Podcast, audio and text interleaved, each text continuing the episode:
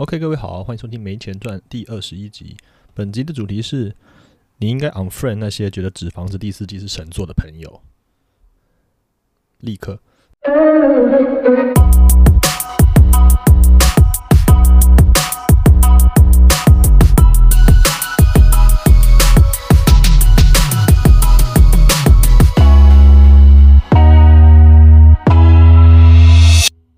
节目开始之前有几点要先澄清一下。首先，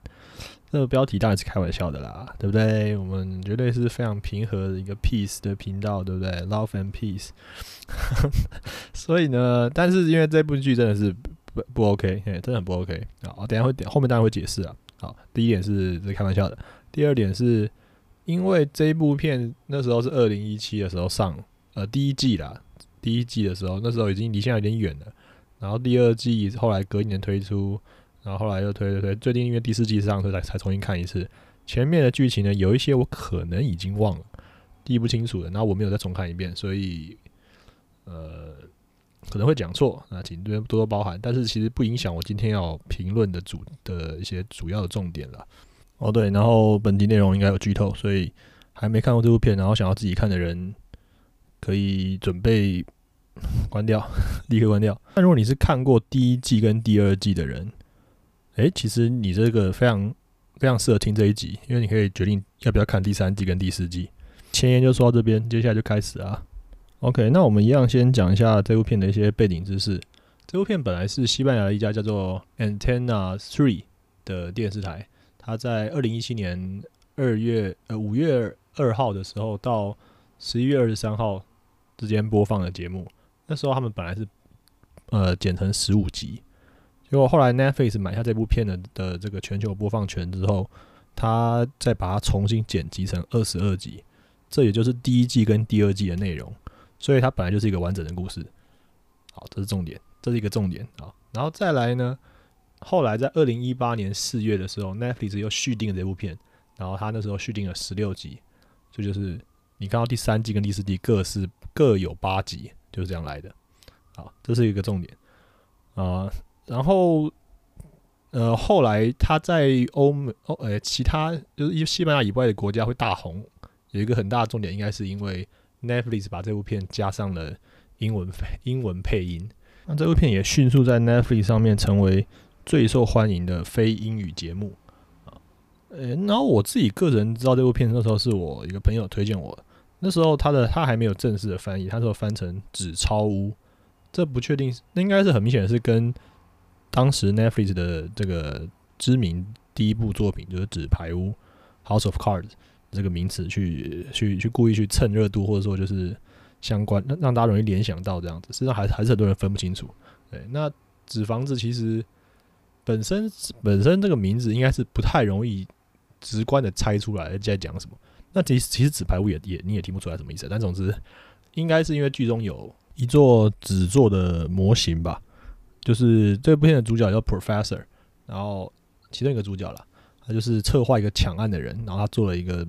纸做的模型，模型就是他们要去抢的这个西班牙皇家铸币厂。这部片的主轴就是 Professor 这个人，他召集了一群伙伴。呃，都是一些各他各地找来的人，然后通常要不是罪犯，就是那种 nothing to lose 的人，然后他们把每个人都定了一个那个用地名为名字的代号，什么 Tokyo、Berlin、Nairobi，什么就是都都是都是名字，然后他们就他就他就指挥这些人去去做一个去抢劫抢案。好，那呃这部片的被 Netflix 买下来之后，它的英文片名就定为 Money Haste。那其实就非常非常明白了，就是比起纸房子听不懂什么意思，但是 money haste haste 就是本来就是抢案的意思。事实上，haste film 就是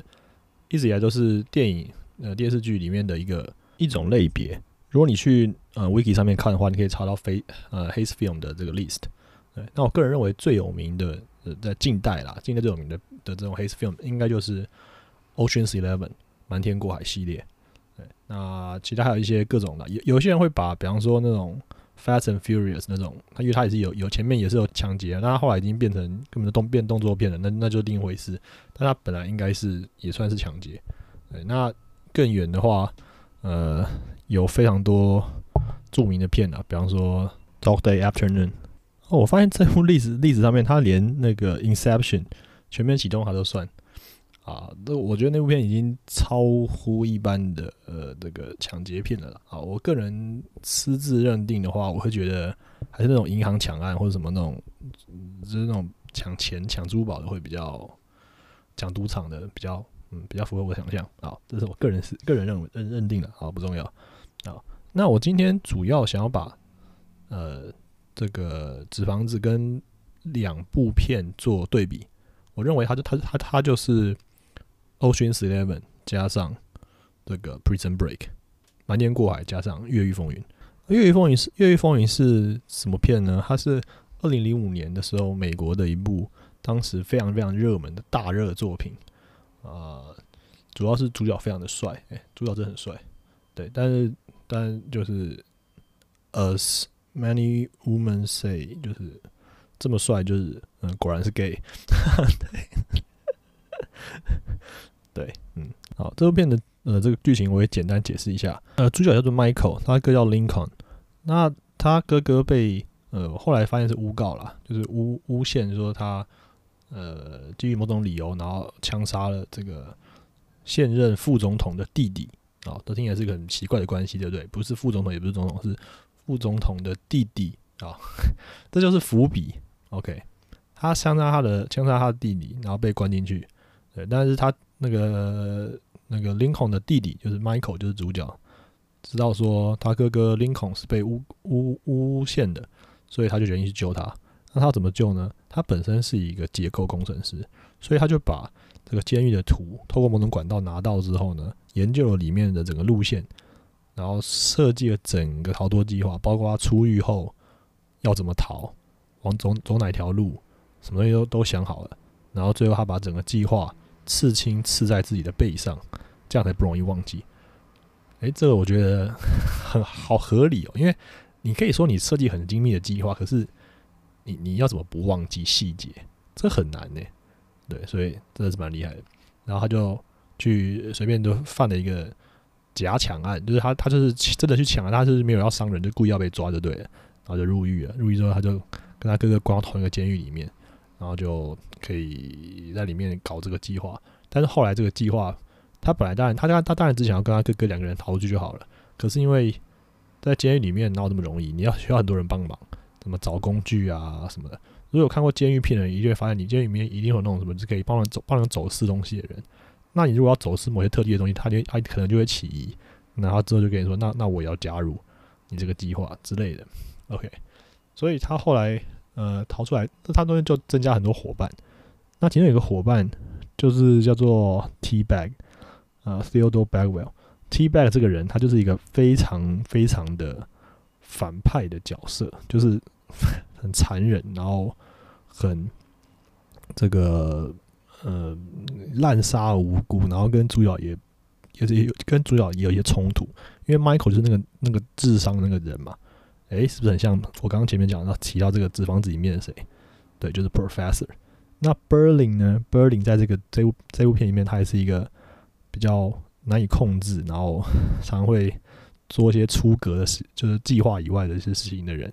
那这个就很像，我觉得他就很像谁？他就很像 T Bag。比方说，T Bag 已经加入了 Michael 越狱计划之后呢，有一次在一个监狱暴动之中，有一名狱警不小心落入了犯人的手中，就被这个一定一定是被毒打一顿嘛，然后也很生命也很危险，然后而且他还不小心看到了发现了主角他们的越狱计划，因为他发现了墙上的洞。那这时候他也知道自己性命不保，他拼命的哀求。那主角 Michael 他也是一个非常。就善良的人，他也不想要伤害任何人，又跟 Professor 一样哦，就是不想要伤害任何人质，所以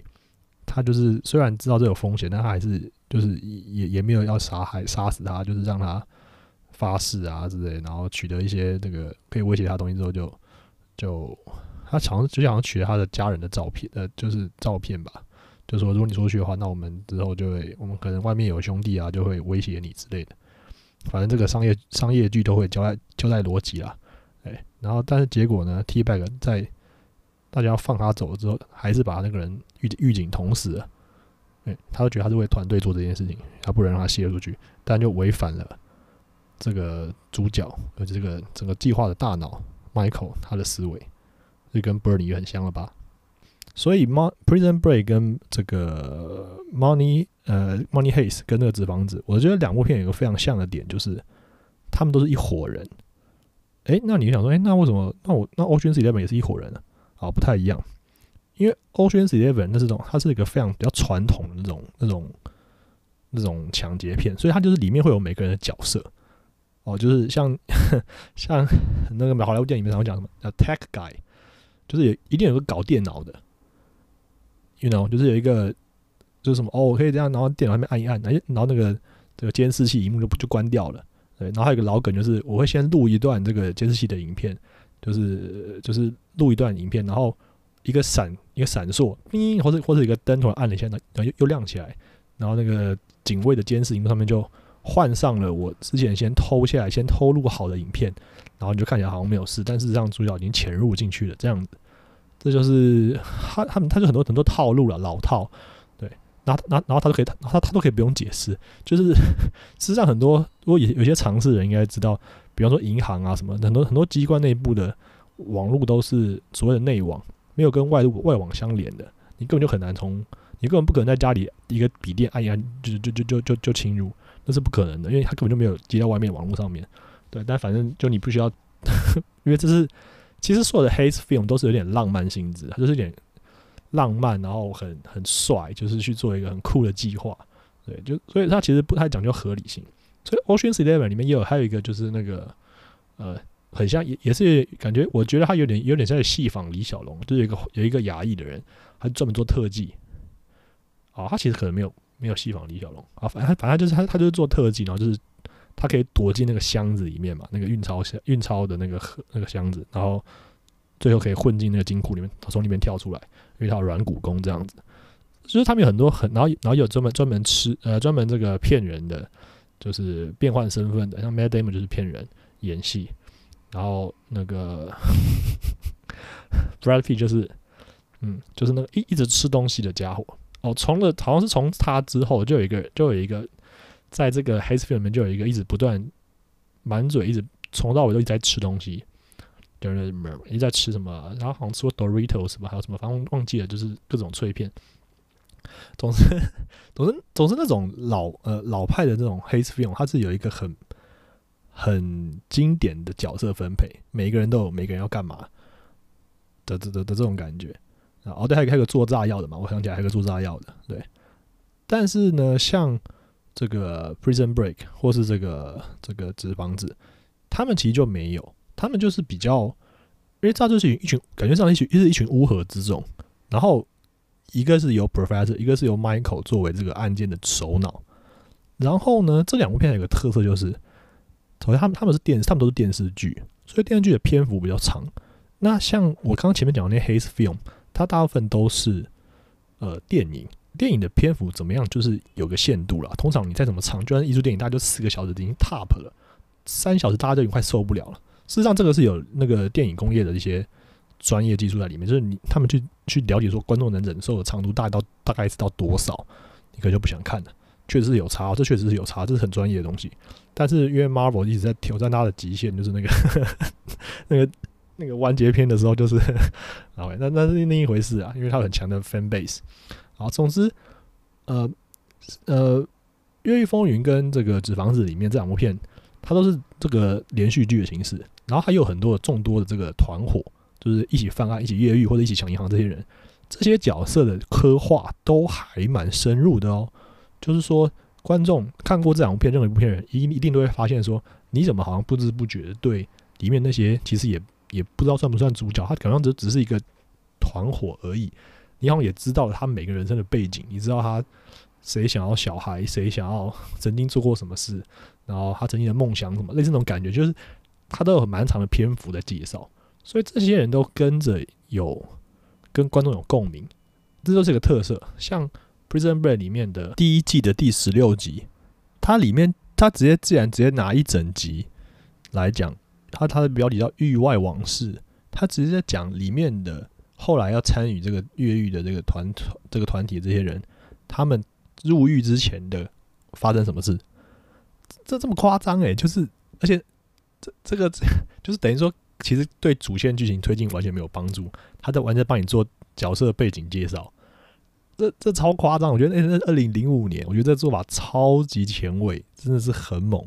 我从来没看过这东西，我只有在。呃，Friends 六人行里面看过，他们有拍那种呃，以前的曾经大家发生过什么是高中的时候啊什么，可能因为那是因为那是喜剧嘛，那不重那不重要，反正都可以搞笑。可他竟然在这种剧情片里面画一整集，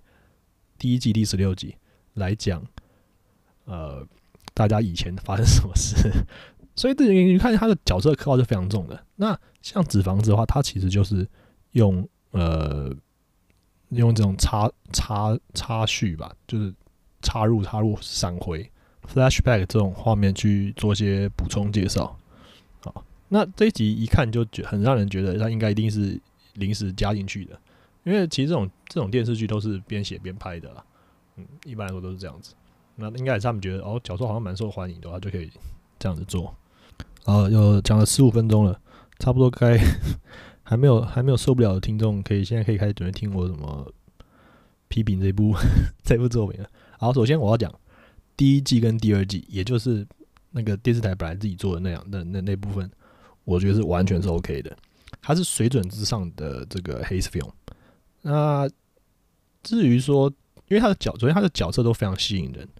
因为像我刚刚讲那些电影，它必须要在短时间内把整件事情故事讲完，所以它其实你没有办法深入那么多角色的介绍。虽然像 Ocean Eleven，它后来有。后面两个续集嘛，那那就当然就可以铺陈更多。但是毕竟他当时拍的时候，他也不知道会不会有续集，所以这不可能这样做的啦。所以我觉得，呃，他第一季、第一季、第二季这个完整的抢劫皇家铸铸币厂这个东西，它其实是蛮完整的，故事的内容很很完整。呃，他，但是他其实老实说，他我在我来看，我不觉得。当然，我我这边就在讲前面讲，就是我我其实剧情剧情没有记得那么清楚了。但是就我的印象中，他来讲。他没有太多的创意，就在抢劫的手法部分，其实大部分的招都是看过的。他最大最大的创意就应该就是在于说，他们要抢这个铸币厂，然后他们要在里面自己印钞票，然后再把钞票印出来，钞票带走。这样的话，那个铸币厂本身好像就没有少任何一毛钱。这大概就是整个里面最最大的一个 twist，就是外面人猜不出来他们要干嘛。他们以为他们就是因为李焕宁不是应该抢就钱快点跑嘛？没有，他们要占据这个，他们要宁愿在里面困守，然后好像这样子，好像我没没没没处可逃。但是让我们最后又准备了一个老套的挖地道，然后换这个 换这个这个车辆，然后这个掩饰的逃跑。我我我觉得就是就计策而言，本身是没有那么特别，但是他有一个 professor 人在外面，然后做。呃，这种斗志的工作，然后人其实不在里面，然后一直一直一直假装自己在里面。这个地方就是比较巧思，等于说他，我觉得他突破了这个一些传统的可能的做法，但是他其实在计策轨迹策计划本身并没有太突出，在我来看是这样子。那有一些我看了一些他的，就是对对这部片的一些有些人的评价，呃，都专业人士的评价啦。他有比方有人评价说，比方说他们把 Tokyo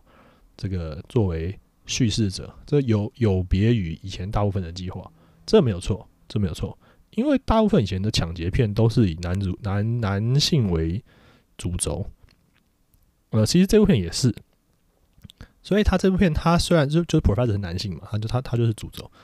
那可是他把叙事者改为 Tokyo 之后，其实增加了一些魅力吧，或者说就是因为因为 Professor 是一个呃。蛮特殊的角色，他就是一个那种看起来有点情商比较差，就是 其实我觉得他的那个 nerd nerd 的角，就是那种对人际关系不佳，但是高智商的那种的那种人。那嗯，如果你让他来叙事的话，有有一些困难。事实上，那个导演组那边也有讲到，受访的时候有讲到说，就是他那时候一直在想说，到底要让 Berlin 还是让这个 Professor 来做旁白。但他们后来好像就是用对像像是用 Tokyo 来来来做旁白，这就是一种算是种改变吧。可是我觉得这东西的改变度真的没有特别大，这当然是一种创新，但是也没有那么了不起。但整部片而言，对吧？就是一个蛮 OK 的，就是哦，算是愉快。用我朋友的话讲，就是他看完之后是第二季看完的时候是满足的。好，好，接下来问题就来了，第三季就开始完全糟糕到不行。我刚前面不不是很久了吗？他是 Netflix 给他钱叫他继续拍，这就是有时候跟你讲，有时候拿到钱哦，就像新创公司拿到大笔的投资金，很多到后来失败会跟你讲，未必是好事。你现在拿太多钱，因为拿太多钱呢，出钱就开始对你，呃，指指示该怎么做。他老大嘛，出钱是老大啊，你就很难去抗拒了。那根据这个，根据这个网上看到这个访问资料啦，那个这部片的原本的创作人，他们当初就是开发纸房子的时候，他就是觉得以前的这个作品中，就是灌水的问题已经太多了，就是就是就是我刚刚讲，其实连续剧的东西大大部分都是美国有个词叫做肥皂剧，它就是它它其实就是为了要卖那个广告时段而做出来的影集。它不会是什么杰作啦，它就是一个塞时间的东西，就是很商业化的东西。它只是要让你一直有兴趣看下去，所以它它有个公式在创作。那我刚刚为什么为什么提到特特别提 Prison？为为什么特别提 Prison Break？因为它就是一个我觉得商业化。那是我应该是我第一个看，以前都看电影，我那时候第一个看美剧应该就是呃除了六人行以外，第一个看这种商业化的美剧就是看 Prison Break。它就是非常非常烈。它虽然你就你就知道它它是归在吊你胃口，它每一集都会有一个 twist，就让让让就是一个去。情节的转折让你觉得哇，既然是这样，就是呃发现一个秘密哦，其实他是什么什么人，然后其实怎样怎样怎样，然后他竟然怎样，或者说男女主角之间就是啊有些小矛盾，那你可能想说啊什么时候会和好啊，就是会让观众有兴趣继续往下看，然后在结尾的时候，他一定一定会又会有又会有一个就是设计好，让你非常非常想要看下礼拜那一集的悬念。那有时候呢，你就会发现，有时候你就会觉得很生气，就是你会发现上礼拜的结尾那个。地方其实就是故意拍误导你，然后结果下一集的前面一分钟就解就解决掉了。有时候会发生这种事，就他们他们真的没招的时候，他们会这样搞。好，所以一定要知道，就是这些片都是拿来填时间的，跟电影不一样。因为电影要靠口碑，你如果这部片拍一整集，这这个电影还要拍完，然后出去观众觉得很烂，口碑很差的话，就不会再吸引到别人进来看。可是电视剧它就是要一直逼一直吊你，一直看下一集、下一集、下一集。卖广告，卖广告，卖广告。那当然啊，就是 Netflix 现在这个形式，就是串流形式，呃，这种随点随播这种形式，会又又不是看广告了，对。但所以它会，它会让制作制作的制制作节目的形式跟这个节奏高低潮有很大的改变。但是这不是我今天要讲的主题，所以先先这样子就好，点到这边就好。哦，不过但如果像是 HBO 那时候那种呃王牌作品，像是《冰与火之歌》或是。呃，Breaking Bad 的后续作品《Better Call Saul》，我心中的神作。这种片，他们那时候就一定是电影的规格在拍的，就不会发生那种只是为了吊观众。他们那里有点像是在争取一个，我觉得他那已经是争取一个历史地位的感定位的感觉。当然，他的观众也很多啦，所以他也也也其实也可以卖广告卖的很好。但它其实就是已经规格又不同了，不是那种只是要台湾那种八点档每天 有人要看就好了这种呃的这种等级啊。好，那啊，终于要进到吐槽的重心了。第三季，好，《纸房子》第三季，Netflix 续订续订了之后呢，制片预算大大增加。它这这部片是西班牙电影史上单集成本最贵的影集。呃，有看的人就会知道我在讲什么，就是你看前几集的时候，你会发现一件事，就是完全没道理的。突然，Berlin 跟 Professor 就变成兄弟了。之前完全没有这个设定，突然就冒出来了。我那时候看到的就整个傻眼，我超级，很多时候差点就差点就不想继续往下看了。好，然后一定有观众会会会会是反对或抗议说啊，没有啊，之前就有一些什么设，就是什么，我我我有查到一个网上的说法是说，那是两个演员他们在拍第一部的，就是第一季跟第二季的时候。他们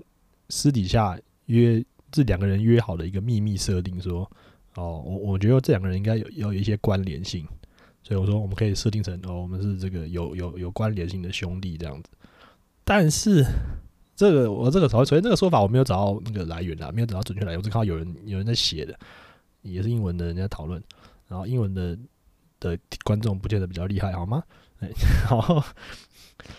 重点是。而且呢，Professor 是弟弟，然后 Berlin 是哥哥。然后 Professor 还陷害哥哥，就是那个前两季的时候，你们应该只会看到发现说，他们你会看他们的回顾画面中会想到说，哦，他们俩之前就认识，这个是知道的，但是那时候，呃 b e r l i n 在剧中他有曾经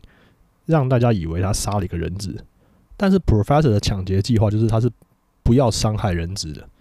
哦，事实上，大部分的黑 film 都都是不伤害人质啊，就是这样才有神的感觉啊。如果你只是进去然后乱杀人，这这这有什么就没有什么电影的那种艺术感，或是那种浪漫的感觉，就是要很帅，然后就是哦，其实都没有杀人，然后其实我们的枪都甚至都是假的，这样之类的，然后才有那种意外的感觉，让让观众觉得哇哦，原来是这样，对，所以他其实就是比较杀人。然后 Berlin 就故意去，因为他他他就是一个不受控制的人，然后就故意要让大家以为他杀一个人质，结果实际上他没杀。对，但是呢，Professor 在外面嘛，他在那个外面摇操控着里面的人，他就故意塞了一个纽扣到一台车子里面，然后那是 Burning 身上的衣服的纽扣，然后就让这个警方反正巡线可以去找，可以去找到找到这个 Burning 的这个人到底是谁。这这，然后他说他他他就电话里面跟 Burning 说这是惩罚，你你会这样对自己的哥哥吗？如果你说你们真的有关系，这个这个这个设定要合理，就只有在。这些人都是 professor 找来的一些一群就是路人，然后他应该要就是站站站在一个管理的这个管控的这个位置操纵他们，这样才合理，没有错。你你你这部片的这部片最大最大最大的这个评论里面写，他最大最大的革新就是他他让这些角色之间的感情更浓厚。到了剧的后面，剧中剧剧就是剧情发展到后面的时候。每个人都之间都有了兄弟姐妹的一样的感情，这就是特殊的地方。那其实我我为什么说就是跟这个《Prison Break》很像？他们那些一起越狱的人，到后来也都是有革命情感。而这就是我觉得就是因为电视剧的长度才办法做到的事情。如果是电影的话，没办法，你顶多就是一堆老朋友，像《Ocean's Eleven》，就是你他们前面好几十分钟都是在讲他们在找伙伴的时候。全部都是老朋友，就是哎，那个谁出狱了，然后他他哎，他们两个现在哪里啊？然后就去去把他找回来。这就是因为电影的片长的关系，你们你们没有办法做这种角色的这种这种这种呃描述，对。但是呃，因为这电影呃电视剧够长，就可以这样这样子做，所以他让大家都有了这个感情，变兄弟。然后你现在突然跟我讲说，哦，他们其实真的是兄弟，那你前面 一堆设定根本就是完全。就颠覆了。如果如果我现在回回重看一二季的话，我一定超级怒。就我知道这件事情，就发现很多地方是超级不合理。啊，我但是因为很多观众都 显然就是比较健忘或者比较不 care 之类，我不知道啦。啊，所以他们好像没有人 care 这件事，所以第三季还是有一定的支支持度。好，但是其实我真的已经觉得就很扯了。第三季就是他们第二季结束的时候已经抢了那个。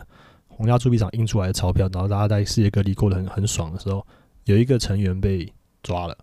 而被抓了之后呢，他们为了去救他，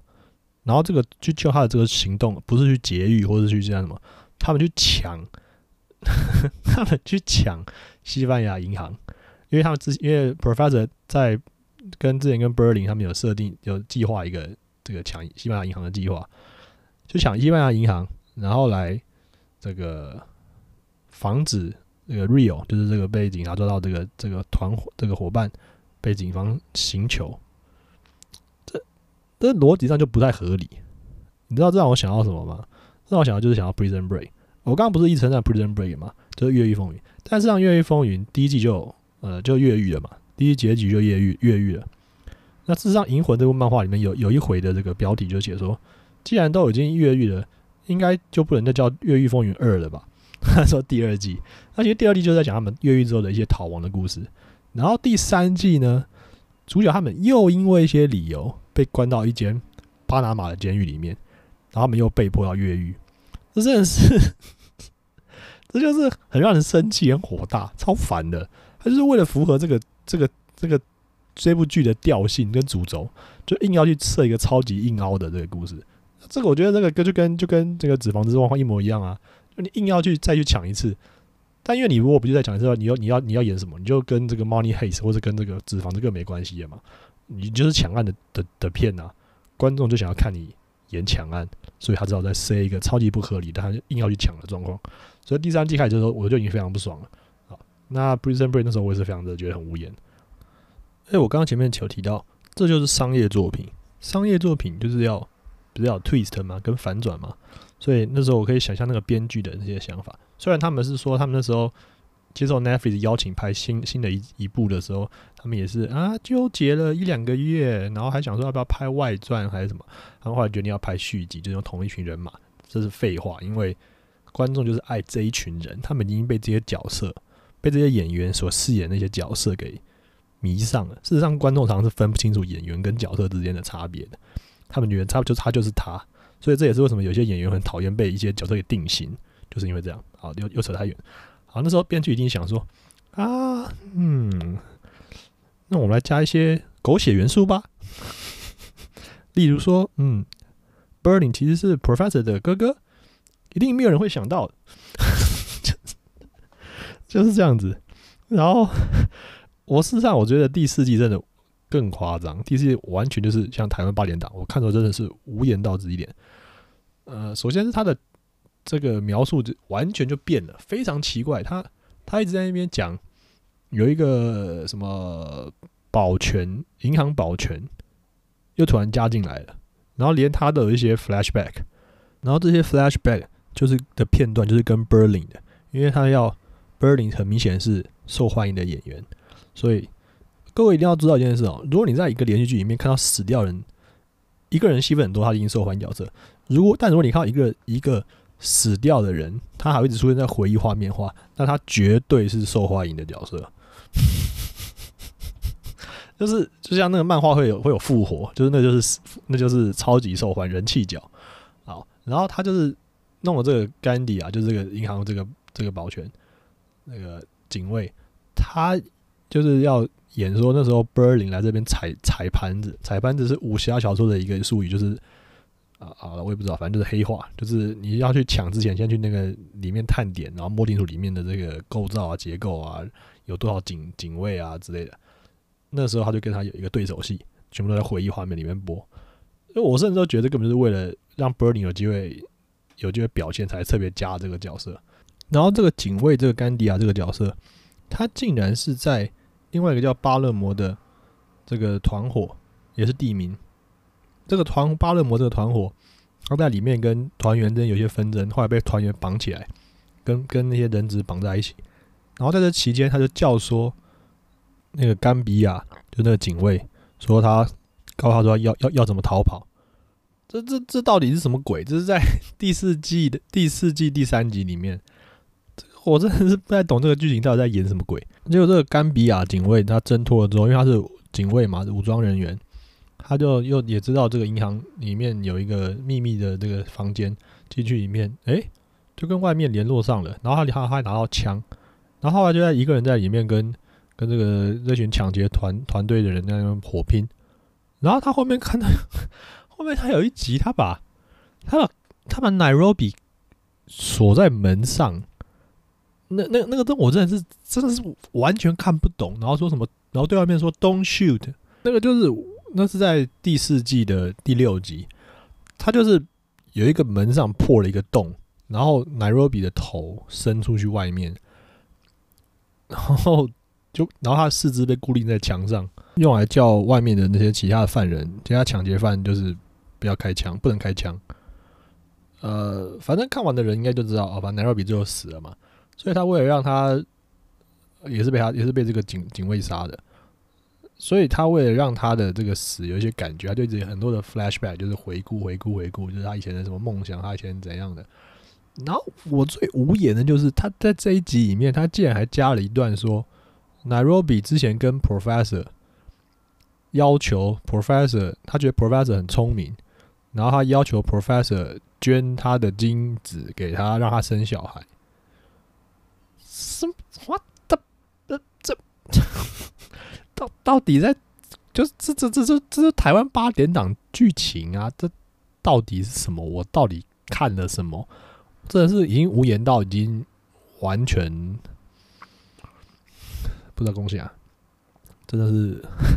彻底无言。好，讲回来，Professor 的感情故事，他在第一季，他在第一季第一部啦，第一季跟第二季就结尾都是他吸引了那个西班牙警方的女指挥官，但反正就是最后就女女女女方就呃就觉得这个 professor 很帅啊，然后很很聪明啊这样之类的，然后就跟他有些交交际，呃，就是爱上他之类的感觉。然后第三季的时候呢，他直接加入团伙了，女指挥官直接加入抢劫团。我觉得这个情境转折也是不太合理啊！你你你你顶多说你受受他吸引就算了，那你放放过他或者饶过他。比方说像啊，又又讲到 Prison Break，Prison Break 里面那个 Michael 的这个逃生计划、越狱计划里面有一部分是要利用医护室的这个医生，那也是个女医生，然后他叫他说 Sarah，这也是也是利用有种恋爱的这种，就是就是有点诱惑他了，然后让他可以让他可以帮自己一个忙这样子。真的是合理的，但是第三季他就是直接把他加入 成为抢劫犯的一部分。我觉得你那个你身为一个执法人员这么久了，你那个心态转变未免也太突然了吧？总之就是第四季的撒狗血程度真的是更上一层楼啊！从那个警卫的故事线开始出来之后就。越来越奇怪了，但是同时呢，那时候 Professor 就开始真的有一些有一些计划的动作有跑出来，可以跟外面的人过招。不过我这边在吐槽另外一点，就是就编剧角度来讲，他们第三季、第四季就是所谓第二部，对方又派了一个西班牙的，又派了一个女的指挥官来管来来跟这些那个抢匪对抗。这个我觉得这个设定实在是有点刻意到，我我觉得。我不知道，我觉得有点弄巧成拙。好了，也可能也没有那么差，但就是，那真的很刻意，而且而且她还是一个就是孕妇，肚子挺的超级大这样子。我觉得这个实在是有点，就是就是就是 copy 第二 copy 上一次的的状况啊。但这次应该就是不会再爱上 professor，但总之就是，我不知道。我觉得编以编剧来说，真的是，反正从反正从第三季第四季拿了人家的钱之后，拿 Netflix 的钱之后就。没有什么节操了，就只是已经没有想当神剧，就是乱开始乱拍。呃，我真的是对第三季、第四季真的非常的不满意，就很明显就是浮那种已经不是浮着痕迹，就是就是我要让你让你想不到，让你猜不着，其实我们是兄弟，嘿嘿。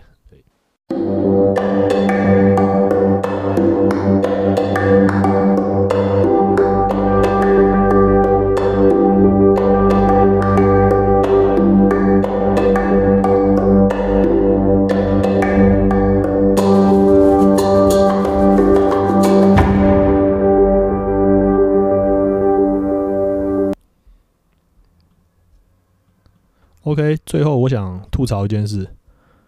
呃，第一部的第一部里面有一个角色叫做 Monica，她是皇家铸币厂的员工。呃，她后来在剧中爱上了 Denver，也是一个另外一个就是犯人，